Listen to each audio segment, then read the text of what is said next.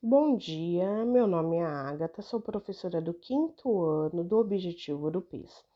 Trago para vocês hoje um trecho do livro de Augusto Cury, Pais Brilhantes, Professores Fascinantes, parte 1, capítulo 4. Bons pais preparam os filhos para os aplausos, pais brilhantes preparam os filhos para os fracassos. Este hábito dos pais brilhantes contribui para desenvolver motivação, ousadia, paciência, determinação, capacidade de superação, habilidade para criar e aproveitar oportunidades. Bons pais preparam seus filhos para receber aplausos, pais brilhantes os preparam para enfrentar suas derrotas. Bons pais educam a inteligência lógica dos filhos. Pais brilhantes educam a sensibilidade. Estimule seus filhos a ter metas, a procurar o sucesso no estudo, no trabalho, nas relações sociais, mas não pare por aí. Leve-os a não ter medo dos seus insucessos. Não há pódio sem derrotas. Muitos não sobem no pódio, não por não terem capacidade, mas porque não souberam superar os fracassos do caminho. Muitos não conseguem brilhar no seu trabalho porque desistiram nos primeiros obstáculos.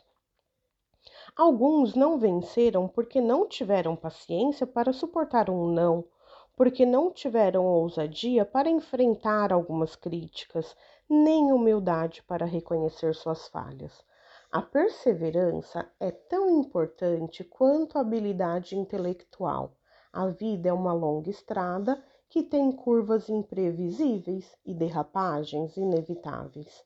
A sociedade nos prepara para os dias de glória, mas são os dias de frustração que dão sentido a essa glória.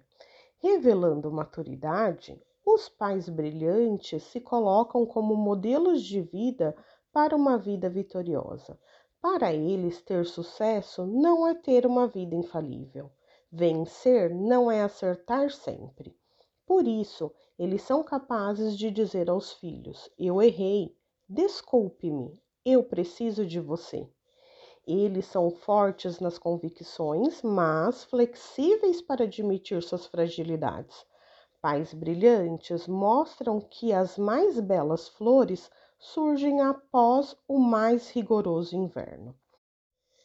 A vida é um contrato de risco. Pais que não têm coragem de reconhecer seus erros nunca ensinarão seus filhos a enfrentar seus próprios erros e a crescer com eles. Pais que admitem que estão sempre certos nunca ensinarão seus filhos a transcender seus fracassos. Pais que não pedem desculpas nunca ensinarão seus filhos a lidar com arrogância. Pais que não revelam seus temores terão sempre dificuldade de ensinar seus filhos a ver nas perdas oportunidades para serem mais fortes e experientes. Temos agido assim com nossos filhos ou desempenhamos apenas as obrigações triviais da educação? Viver é um contrato de risco. Os jovens precisam viver este contrato, apreciando os desafios e não fugindo deles. Se eles se intimidarem diante das derrotas e dificuldades, o fenômeno RAM registrará em sua memória milhares de experiências que financiarão o complexo de inferioridade, a baixa autoestima e o sentimento de incapacidade. Qual é a consequência? Um jovem que tem baixa autoestima se sentirá diminuído, inferiorizado, sem capacidade para correr risco e para transformar suas metas em realidade. Poderá viver um envelhecimento emocional precoce. A juventude deveria ser a melhor época do prazer, embora tenha suas inquietações. Mas muitos são velhos no corpo de jovens. Ser idoso não quer dizer ser velho. Aliás, muitos idosos, por serem felizes e motivados, são mais jovens na sua emoção do que grande parte dos jovens da atualidade. Qual é a característica de uma emoção envelhecida, sem tempero e motivação?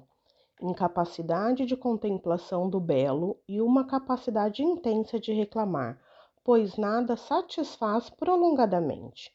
reclamar do corpo, da roupa, dos amigos, da falta de dinheiro, da escola e até de ter nascido.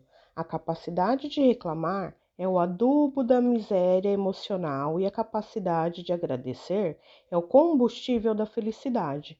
Muitos jovens fazem muitas coisas para ter uma migalha de prazer. Eles mendigam o pão da alegria, mesmo morando em palácios. Os jovens que se tornam mestres em reclamar têm grande desvantagem competitiva.